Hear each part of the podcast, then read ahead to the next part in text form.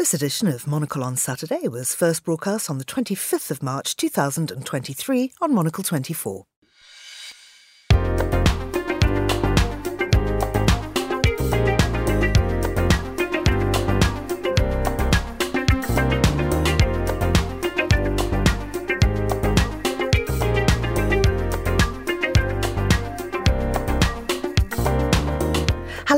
Georgina Godwin, broadcasting to you live from Midori House here in London. This is Monocle on Saturday. Coming up, we'll have a look through the front pages with the writer Alex von Tunzelmann.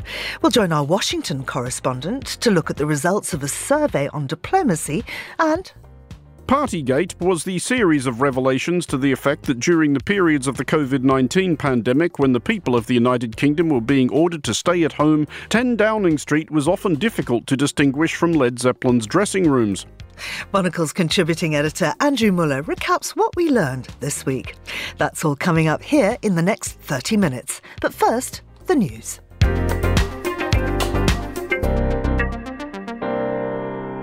US President Joe Biden, appearing in Ottawa with Canadian Prime Minister Justin Trudeau, said he would continue to pressure Putin and help Ukraine. Meanwhile, Air Force commanders from Sweden, Norway, Finland, and Denmark announced they've signed a letter of intent to create a unified Nordic air defence aimed at countering the rising threat from Russia. Pro Iranian forces in Syria said in an online statement late on Friday that they have a long arm to respond to further US strikes on their positions after tit for tat strikes in Syria over the last 24 hours. And the Honduran foreign minister travelled to China this week to open relations after President Castro said her government would move to forge ties with Beijing, Honduras being one of only 14 countries to formally recognise Taiwan. And that's your Monocle 24 news. Let's flick through some of the day's papers now with the historian, broadcaster, and screenwriter Alex von Tunzelmann. Alex, welcome back. You've just been to two of my favourite festivals in the world, literary festivals, Jaipur and the wonderful Lahore. Yes, absolutely. It's been a real pleasure um, going back to South Asia after uh, after the pandemic. Haven't been for a while since then, and just absolutely fantastic festivals, both of them, really world class. So, mm. what a treat! Have they sent back the right person? How do I know you are really Alex von Tunzelmann? Oh. Ah, well, the mystery deepens. Apparently, I have to look at your ears. That's how you tell if somebody is who they say they are. I think ears are more conclusive, yes, even than fingerprints. Right. So, yes, okay. Well, I wasn't that important. familiar with your ears beforehand, so I'm not sure I could. But I, I, the thing is, last time I saw you, your hair was pink and now it's purple. Yeah, well, you know exactly. I could be anyone. You could I mean, be anyone. Just swap me in. What about Vladimir Putin? Because there are allegations that he's using a body double. There, have, I mean, these have gone viral this week because um, Ukrainian uh, Ukrainian politicians started uh, tweeting about these pictures of Vladimir Putin where he allegedly looked a little different, and so you know the newspapers have kind of spread this like wildfire. and, and that was when media. he was in Mariupol, so he was saying Putin didn't go to Ukraine. Exactly. Well, I mean, the first time that Putin perhaps has seemed slightly relatable is the idea that he has body doubles to go to events he doesn't want to go to. God, wouldn't we all like that? Perhaps we all need one. Um, but yes, I mean, I, I mean, I found this story fascinating as a historian because I mean, there's body doubles are such a kind of recurring, largely myth um, in history. I mean, definitely some people have had them. Stalin had them, and so forth. And a couple of those have been identified. One called Rashid, and one called Felix Dadaev, who was supposed to distract people when he was at Yalta, and all of this didn't really work. Um, but you know, th- these were sort of you know he he was certainly said to use them. So Putin, and I think. A sort of interesting factor of this is how actually the body double story, to an extent, helps Putin's propaganda. I think because you know the, the, um, there's a long tradition, as I say, of these dictators. Like Saddam Hussein, of course, was rumored to have several body doubles um, at the time of the invasion of Iraq, um, to the point where people were so paranoid about it that when U.S. Um, forces actually captured Saddam, they DNA tested him to make sure they got the real guy. And you know, there's always these stories that these you know dictators force their body doubles to have plastic surgery to look more like them, and all of this stuff. Um, but I think for those dictators, there's a real function in that story in that it really helps to kind of multiply their presence in a country and it helps to build them up as an almost sort of supernatural figure, almost tapping into these kind of medieval fantasies about disappearing kings and, you know, reappearing ones. And it and I think it sort of, you know, it creates fear and uncertainty and all these things that they can rather use. So so I wonder whether Putin perhaps doesn't hate these stories as much as you might mm. think he does. Now, we've got to point out that our source here for this particular one is the Mirror, the Daily Mirror, which I, yeah. you know, perhaps not not the, the my paper of choice, but uh, there are some photographs here, and I have to say, it does look like a different person. Well, you know, the thing is, I mean, Putin's face is, is could have an essay written on it in and of itself, in that he certainly appears to be no particular stranger to the Botox needle uh, and possibly the fillers as well. Um, but on the other hand, I think you're always in a bit of danger comparing a single photo because what you can see, he, his chin does look different, but all of us can pull a funny face in a single picture. I mean, so a couple of years ago, there were a lot of rumours that Kim Jong Un had body double, it just turned out he'd lost a bit of weight. I'm not convinced, though, looking at these Putin pictures. I really am not. Are I'm, you a believer? Are you? I think I might be. Does that, does that make me like one of the tin hat people? well, possibly, possibly not. Snopes has said it's not true, um, that it's definitely still him. I think, you know, we have, as I say, it, it's all a question of seeing what you want to see a little bit. Um, and they do have some ear analysis, everything. Everyone's been getting into it. You know, all I'll say is that Putin came up through the KGB. He's very into these ideas of uh, deception and disinformation and creating these situations. So I'm sure he's probably uh, these are he might not be enjoying all the speculation about how weird his face looks now, but he is probably um, he's probably quite satisfied that these stories creating uh, kind of a myth around him are yeah. circulating. As you say, I mean, for, forever these kind of things have been around, the, those kind of stories of the disappearing kings, as you say. Well, our own king, it seems, has just done a disappearing act from Paris. He's not going to go. His state visit has been called off. No, um, absolutely. Well, it's hopefully, I mean, they're saying postponed. They're going to try and um, reschedule it as soon as possible. This is supposed to be the first overseas trip uh, for King Charles III. Um, so, you know, uh, and sort of as Britain and France are trying to rebuild relations kind of after Brexit, um, this was going to be sort of the crowning glory, rather literally. Um, but of course, as I'm sure many of listeners have been following, um, the conditions in Paris and France generally currently are pretty disrupted. I mean, extraordinary story in the FT about it, about, you know, sort of 900 fires in Paris alone um, kind of being set. And, you know, the strikers really kind of, you know, creating this, you know, very chaotic situation and this is all striking about these pension reforms that Macron is pretty determined to push through, but uh, but is meeting huge resistance. And of course, in the middle of that, I think they all feel that uh, a royal trip turning up was is just far too open to um, to something going horribly wrong. Absolutely. The front page of the Times today has a, a, picture that just shows absolute chaos. I mean, burning rubbish. They say up to a million people might have been out on the streets. I mean, it's extraordinary. I mean, huge scale. It's absolutely astonishing. I mean, I was speaking to a French friend last night and just saying perhaps we need some of this in Britain where our pension age is considerably higher. But I mean, my goodness, absolutely concerted resistance. And I think it'd be very interesting to see how this turns out. I mean, yes, uh, you know, obviously the far left leader, Jean Jean-Luc Mélenchon is quoted in the FT. I mean, he, you know, of course, is very critical of Macron. He has said, you know, the meeting of the kings, plural, at Versailles has been scuppered by popular censure. So, you know, he's trying to also refer to Macron as a kind of authoritarian ruler, a king in mm. and of himself. Mm. And, and, you know, clearly that has some traction yeah. publicly. Now, obviously, the visit of King Charles to France is a big diplomatic push, but the United States and China couldn't be more different in their approaches to diplomacy. Young adults in Europe still find plenty to criticise about both superpowers and how they conduct themselves on the global stage. Well, the Pew Research Centre in Washington has been conducting a series of focus groups with adults between the ages of 18 and 29 in four countries the US, the UK, France, and Germany. Laura Silver is Pew's Associate Director of Global Attitudes Research. She's been speaking with Monocle's Washington correspondent, Chris Cermak, about the results. One of the things that was really striking to us was that people are broadly critical of both superpowers. So we have in our data, for example, that people tend to see the US more positively than China. They tend to have more confidence in President Biden than they do in President Xi Jinping. But when it comes to how people actually spoke about these two countries, it was widely critical. However, what they criticized was extremely different for the two countries. So, for the US, a lot of it was about disappointed expectations. This idea that the US could be kind of a beacon on the hill democracy, but it's really not living up to that right now. When it came to China, it didn't feel like the younger people had particular expectations for China to behave the way they would want their own government to behave necessarily. China was seen as the world's factory and it was regularly critiqued for its human rights abuses. So the criticisms were really different between the two countries, but both were heavily criticized.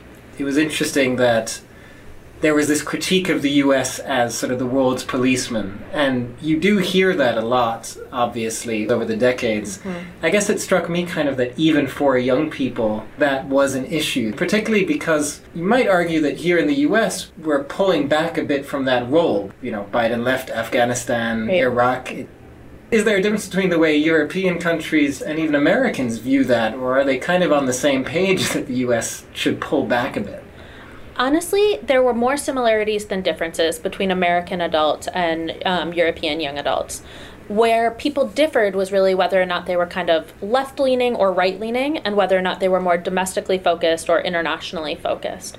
So, for people who want to be more domestically focused in the US, there were certainly a lot of critiques about us as a world policeman. The idea we need to stop doing that. We need to focus here. We need to get our own house in order so that we're not hypocritical going overseas saying you need to fix X when that same problem is one that we have here.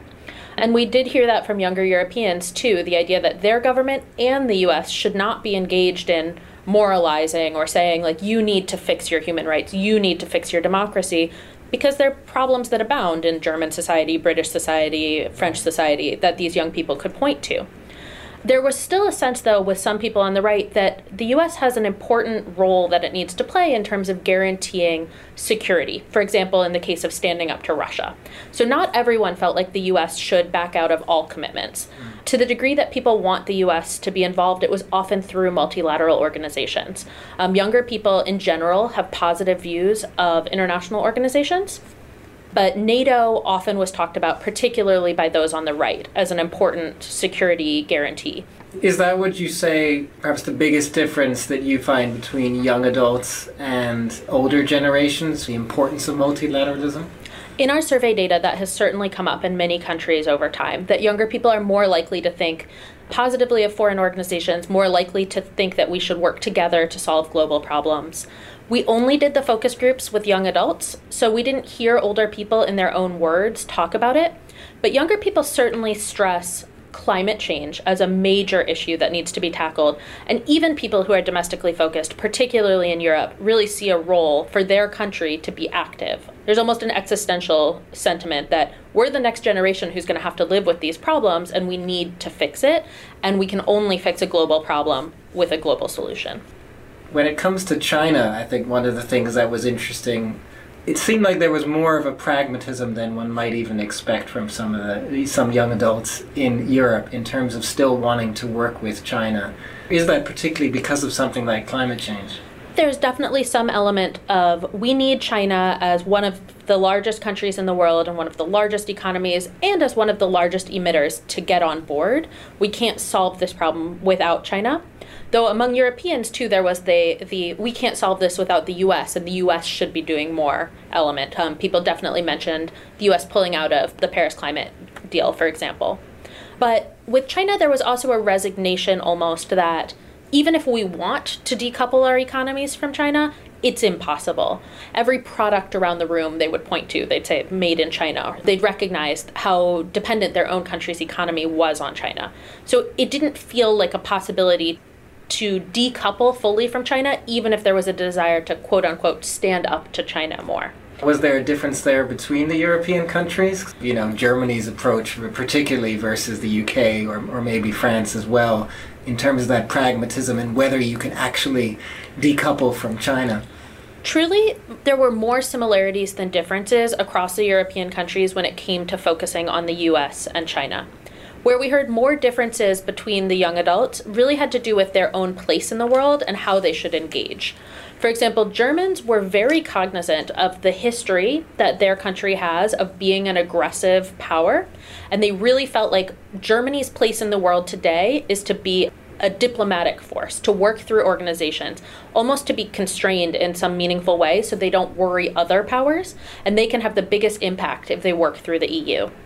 The Brits obviously have a different perspective. They just pulled out of the EU, and most of the young people in the groups were relatively despondent about that. So they're trying to figure out how to strike a balance to be a global superpower and to play a role when they've left what was probably the institution that made them more of a player than if they go it alone. Talk a little more about how the war in Ukraine might have impacted the way that these young adults think. Did any of that change, for example, with, with the Germans and the way that they viewed their own role in the world? Ukraine was certainly top of mind for a lot of young adults. So we were doing these focus groups in November and December of this year as people were looking around thinking, winter is coming, oil prices are high, inflation is a real concern. But where people differed in terms of how they thought about Ukraine really fell along kind of left and right ideological lines, as well as whether or not they view their country as a rich and kind of abundant power, or whether or not they see scarcity. So people who really think that their country is a rich superpower and a strong economy, they wanted to be taking an active stance in Ukraine. They wanted to be taking in Ukrainian refugees, um, and they often wanted to be collaborating internationally more.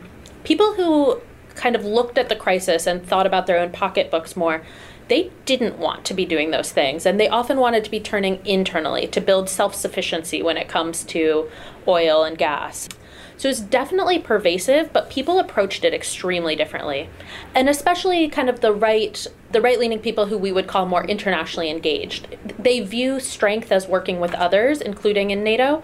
There's still an element of kind of the right domestically focused people who maybe want to have military strength and project it, but they don't want necessarily to be committing boots on the ground or to commit, be committing tanks in the case of Germany.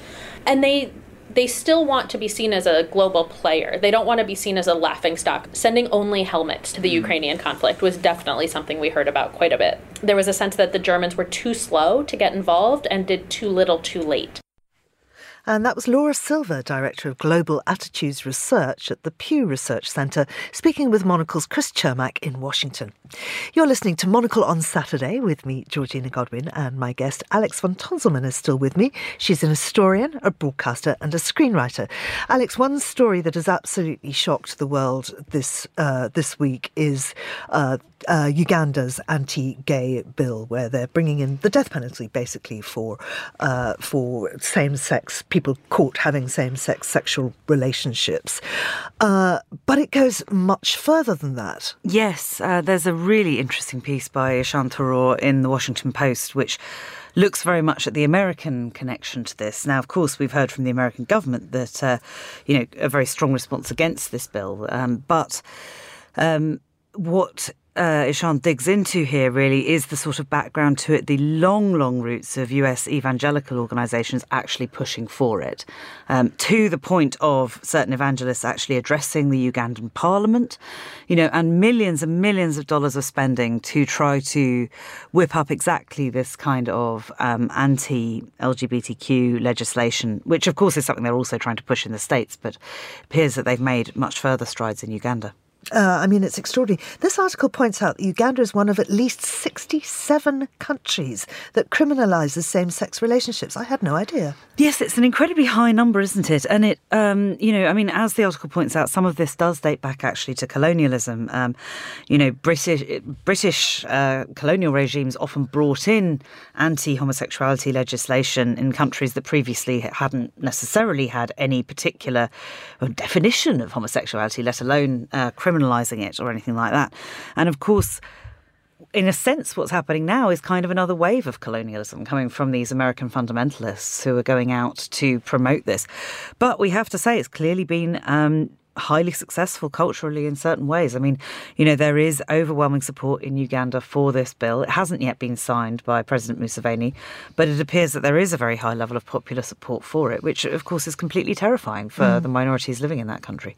Uh, and, of course, there's an economic crisis worldwide, but particularly in that area. I mean, could it be that, as one analyst points out, that the, the authorities are searching for easy scapegoats to basically take the, to distract people from everything else that's going on. Absolutely. I mean, we're used to this analysis, of course, you know, in, in Europe and the US of the culture wars are brought up basically uh, as a way to distract from, you know, certainly in Britain, we can say this is exactly what the government are doing to try to distract from the fact they have no solutions on the economy or, you know, uh, standards of living, any, yes, anything, health work, anything else. Um, the entire situation, you know, it's much easier to point over and, you know, look at that minority over there, look at these migrants, look at these trans people, whatever it is that they particularly want to blame at that point, or make the kind of you know make a sort of folk devil out of. Um, but you know, I, I, think obviously in Uganda this is far far more serious. I mean, you know, because we are talking about a, a bill that would actually bring in the death penalty, as you say. Yeah. Uh, one one thing it will do, of course, is spark uh, migration. Absolutely. And I mean, you know, we already have a situation, of course, of, you know, huge refugee migrations um, across the world and that being intensely controversial in in Europe and particularly in Britain at the moment and so forth, you know, where there really are no safe routes to asylum. But I mean, you know, you can only say that faced with this law, clearly LGBTQ people in Uganda will have an extremely good case for yeah. asylum. Well, one country that may welcome them is Canada, because Canada has a reputation for welcoming migrants, and in fact, its population grew by 1 million people through immigration. This is a story that the New York Times is reporting on. Yes, I found this story kind of fascinating because it's such a different take on migration um, than we're hearing from everyone else. Canada seems to be very pleased that its population has grown by a million people. It's, it's actually the biggest kind of population growth uh, that Canada has seen since in fact, the Hungarian Rebellion and the huge migration after that in the sort of, you know, late 1950s. Um, this enormous growth, and actually quite a lot of that growth is you know, I mean, it's it's a million people, but some, you know, I think 130,000 are Ukrainians, for instance, who of course are refugees. Um, but there are complications even to that story. So, you know, there are increasing numbers, for instance, of asylum seekers presenting themselves at Canada's border with the US. Those are people who've come through the US, usually from Latin American countries, um, and so Canada is trying to set up a sort of legal program for those, um, but also has set up an agreement with the US where it can turn people back. So there are definitely complexities to this story of welcoming migration. But Canada needs a lot of migration, unquestionably. You know, it's a it's a country with a, an aging, highly educated population, and like many of many of the countries in Europe, um, it doesn't have, you know, a, a, sort of the pyramid scheme of pensions that exists requires kind of more people to come in lower down that pyramid yeah, at, all times. Uh, talking about sending things back, the Pope is doing just that. He's sending back bits of the Parthenon marbles. Yes, well, this story taps into something that I know, uh, you know, Monocle readers and Monocle 24 listeners have been interested in for a while because I participated in a debate with Monocle magazine last year talking about the Parthenon marbles, which of course are so controversial in the British Museum. And you know, this has been uh, where we are in the UK is that actually it looks quite positive for a while, as if there really might be some movement on this. And then Rishi Sunak last week said, well, you know, they're not going anywhere. And everyone sort of thought, oh, right, we're back to square one. And then out of nowhere, here we have this, well, not out of nowhere, he's been talking about it for a while, but suddenly this story breaks that Pope Francis has you know, given back these three fragments that the Vatican held of the Parthenon marbles. Um, and very much, of course, this is being, you know, flagged as quite a sort of watershed moment, a very symbolic, uh, important symbolic moment. And, you know, the Pope coming out with some quite strong rhetoric about how this was the right thing to do and all of this, you know, which I'm sure will be heard in Whitehall. Yes. I just don't understand why, with technology uh, advancing as it is, why don't you just sort of, I don't know, make 3D copies or something? I mean, you could just, you know, yeah, 3D print the whole Parthenon marbles. why not? um, well, I mean, in some ways, I mean, that sort of even historically did happen because one of the things that was done with um, all of these kind of Greek and Roman statues is that casts were taken of them um, in the 19th century. So lots of uh, museums around Europe had cast collections, and what they would do is cover a statue in, you know, rubber and then sort of you know make a mold and pour plaster into it. So actually, quite a lot of statues, including the Parthenon marbles, are now a couple of centimeters smaller on all sides because this process was not terribly good for the marbles. So it's actually eroded them in lots of places. And there we are, where we began with things not being what they seem. Absolutely. The circle of life. Alex von Tunzelmann, thank you very much for joining me on the show today. And finally, let's recap what we've learned in the last seven days. Here's Monocle's Andrew Mueller. Kick it! We learned this week of the grave and frankly disorienting possibility that Boris Johnson, Alexander Boris de Pfeffel, actual Johnson of all people, might not be a selfless, upstanding, and punctilious servant of the people, but instead some sort of reckless, feckless, complacent, entitled cavalier gadabout, operating on the assumption that rules and consequences are for everyone else. We were as shocked as you were. Indeed, we'd be obliged to listeners if they would imagine this week's monologue being delivered from a position of anguished recline atop a fainting couch. And do we have a sound effect of a lacy handkerchief being dabbed daintily upon a feverish forehead?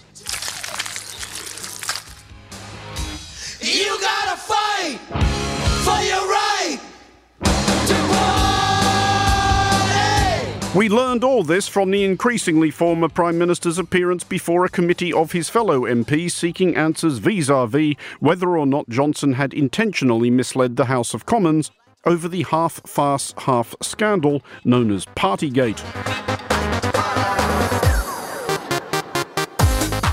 Partygate, by way of brisk recap, was the series of revelations to the effect that during the periods of the COVID 19 pandemic, when the people of the United Kingdom were being ordered to stay at home and shun human contact in the interests of public health and on pain of criminal sanction, 10 Downing Street was often difficult to distinguish from Led Zeppelin's dressing rooms. We learned from this week's testimony, however, that Boris Johnson could not have been expected to know about this or do anything about it. He only lived there and was the Prime Minister, and besides which, we learned.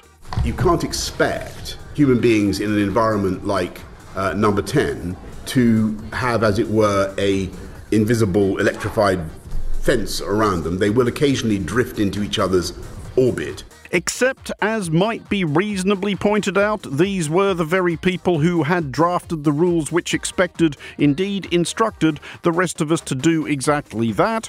We also learned. It's customary to uh, say farewell to people in this country with a, a toast to which it might be increasingly impatiently retorted that it's also customary to turn up at the funerals of beloved family members in person, which many people didn't because Boris Johnson had told them not to. And slash but, we also learned that even when thrashing and blustering in a corner into which he has painted himself, nobody ushers a rival under the bus with quite Johnson's rarefied mix of ruthlessness and insouciance. Most important of all, if it was obvious to me that these events were contrary to the guidance and the rules, then it must have been equally obvious to dozens of others, including the most senior officials in the country, all of them, like me, responsible for drawing up the rules. And it must have been obvious to others in the building, including the current Prime Minister. We learned, however, and at least, that Johnson can still count on the devotion of a dogged coterie of loyalists, all very much people whose company he can definitely stand at least several minutes of, prominent among them Jacob Rees-Mogg, MP for 1852, who tweeted thus, as will now be read by our tedious Victorian LARPing desk chief, Callum McLean. Mm, Boris is doing very well against the marsupials. What Rees-Mogg was doing there, as we feel obliged to explain to listeners perhaps insufficiently intellectually equipped to appreciate Rees-Mogg's lofty badinage, is suggesting that the House of Commons Privileges Committee is a kangaroo court. Do you see marsupials, kangaroos? Come on, this is at least one millionth as clever as Rees-Mogg thinks he is.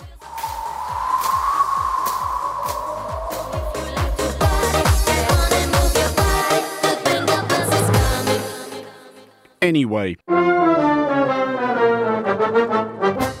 Sticking with the theme of discovering that the promises of certain former national leaders may not be something you could put up as collateral, we also learned that one cannot necessarily take at face value the word of Donald Trump. Where will the revelations end? We learned late last week that Trump expected to be arrested this week for the amusingly nickel and dime offence of fudging the details of a hush money payoff to a porn star with whom he never had an affair. We learned that Trump expected the law's long arm to feel his collar on Tuesday, which would have worked out brilliantly for this monologue, usually recorded on Thursday for broadcast on Friday. It would have given us plenty of time to put the whole thing together, pretty much written itself, and the clips of querulous Botoxed charlatans pretending to lose their minds on Fox News would have padded the whole thing out nicely. Just imagine. Mm-hmm. Yeah. Mm. Yeah. But as of the recording of this week's monologue, we still had not learned the degree to which jailhouse jumpsuit orange clashes with the peculiar pallor of Trump's face. Honestly, there are weeks where it just feels like the entire universe is not organised exclusively for our convenience, and just think of the hassle it would save if it was. Mm-hmm. mm-hmm. Yeah. Mm. Yeah. Mm-hmm. Mm-hmm. We did at least learn, however, that whatever happens or doesn't, Trump still gonna Trump. We learned that an investigation into the whereabouts of gifts presented to Trump during his term as president by importuning foreign potentates has discovered that more than a hundred are unaccounted for, including two of the most Donald Trump things you can imagine Donald Trump pinching. From Japan, a set of golf clubs. From El Salvador, a life size painting of himself. One last check of the news wires. Ah, well, there's always next week, or there was always this week, if the big goose has annoyed us one more time by getting lifted in between recording and broadcast. For Monocle 24, I'm Andrew Mueller.